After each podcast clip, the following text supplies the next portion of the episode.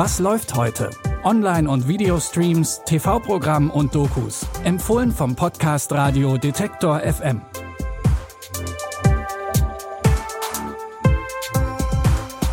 Hallo und herzlich willkommen. Es ist Donnerstag, der 4. November. Heute gibt's bei Apple Podcasts Abonnements eine neue Bonusfolge von Was läuft heute? Wir haben am Ende dieser Episode einen kleinen Ausschnitt für euch. Aber erstmal kommen wir zu unseren Streaming-Tipps und da könnte man fast denken, wir würden ein internationales Krimi-Festival veranstalten. Die heute empfohlenen Filme und Serien kommen nämlich aus Korea, England und Deutschland und drehen sich allesamt um, klar, Verbrechen. Mit der heimischen Produktion fangen wir. Ferdinand von Schirach ist den meisten wohl als Schriftsteller bekannt. Von Beruf war er zwar eigentlich Strafverteidiger, aber mit seinen beiden Büchern Verbrechen und Schuld begeisterte er ein Lesepublikum. Um einen Strafverteidiger geht es auch in Glauben. Angelehnt an einen Justizskandal in den 90er Jahren bringt von Schirach den Fall in die heutige Zeit. In der Kleinstadt Ottern werden 25 Menschen beschuldigt, einen Kinderpornografiering betrieben zu haben. 14 Kinder haben ausgesagt, manche von ihnen 35 Mal. Ein Kind kann gelogen haben, vielleicht zwei, aber alle. Gibt es Geständnisse? Bisher nicht.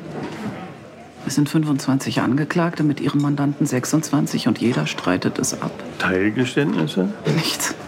Kein einziges Wort. Wie erklären Sie sich das? Ehrlich gesagt, ich weiß es nicht. Ich habe sowas noch nie erlebt. Normalerweise wird irgendeiner bei so vielen weich.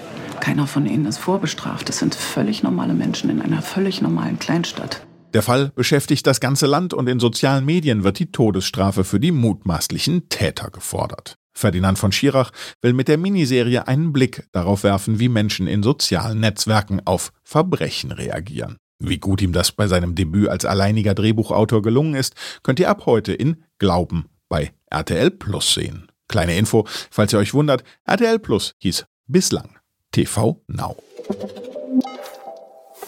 Wir bleiben wie angekündigt bei Crime-Serien, wechseln aber die Perspektive. Die neue Serie Wolf erzählt von dem gleichnamigen Pathologen Wolf Kinty. I wouldn't ask you to break the law to solve a murder. This is about saving a life.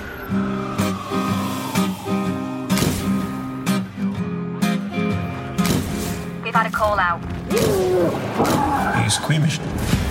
Blood makes me feel that.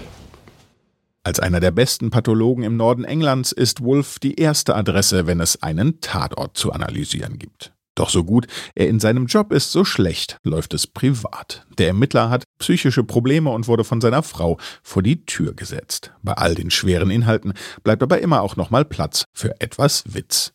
Geschrieben wurde die Serie von Paul Abbott, der auch schon Shameless geschrieben hat. Sein neues Projekt Wolf könnt ihr seit heute bei Sky Ticket schauen. Einen Verteidiger und einen ermittelnden Pathologen hatten wir schon. Da müssen wir, um all die Perspektiven rund um Verbrechen abzugreifen, natürlich auch nochmal auf Täter schauen. Und das tun wir in unserem dritten Tipp. Ich bin ein Mörder, du hast recht.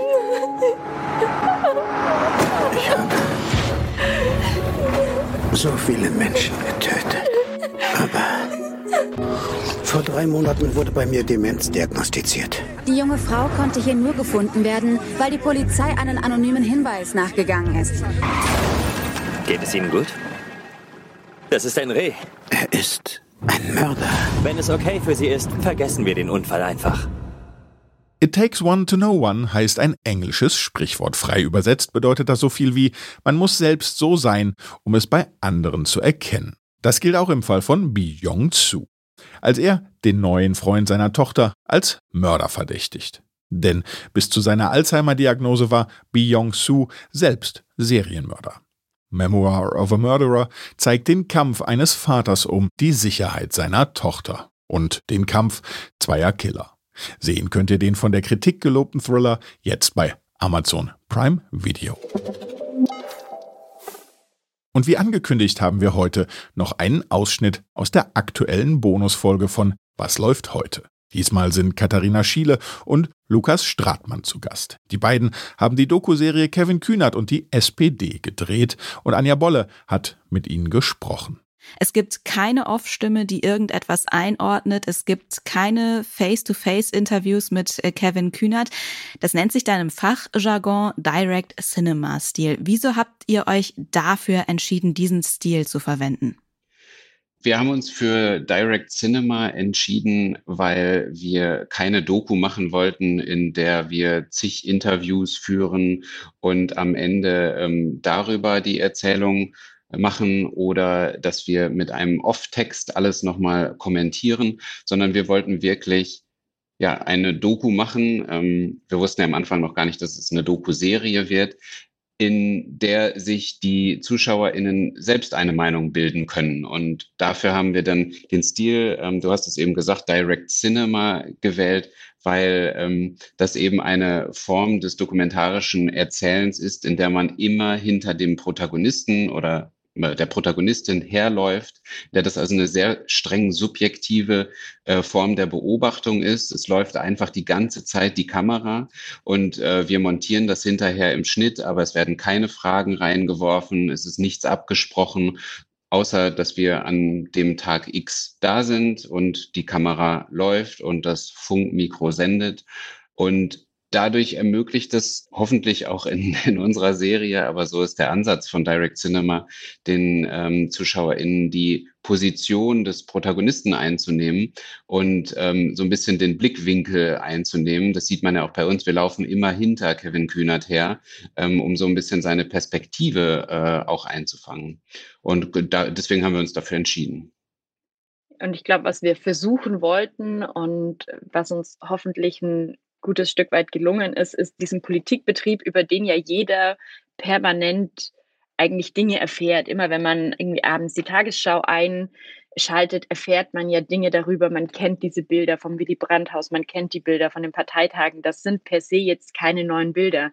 Ähm, was wir versucht haben, ist eben diesen ganzen Betrieb, wo man das Gefühl hat, man wird permanent bombardiert damit, erlebbar zu machen. Also da nochmal einen Unterschied zu machen für äh, die Menschen, die unsere Doku schauen, dass man da mehr das Gefühl hat, man ist dabei.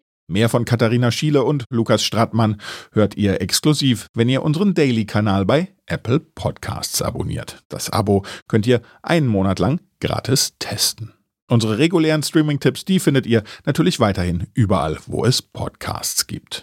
Folgt uns gern bei dem Podcast-Anbieter eures Vertrauens, um weiter mit den neuesten Empfehlungen versorgt zu bleiben. An dieser Episode haben Benjamin Sadani und Anton Burmeister mitgearbeitet. Ich bin Claudius Niesen und sage Ciao, bis zum nächsten Mal. Wir hören uns. Was läuft heute? Online- und Videostreams, TV-Programm und Dokus. Empfohlen vom Podcast Radio Detektor FM.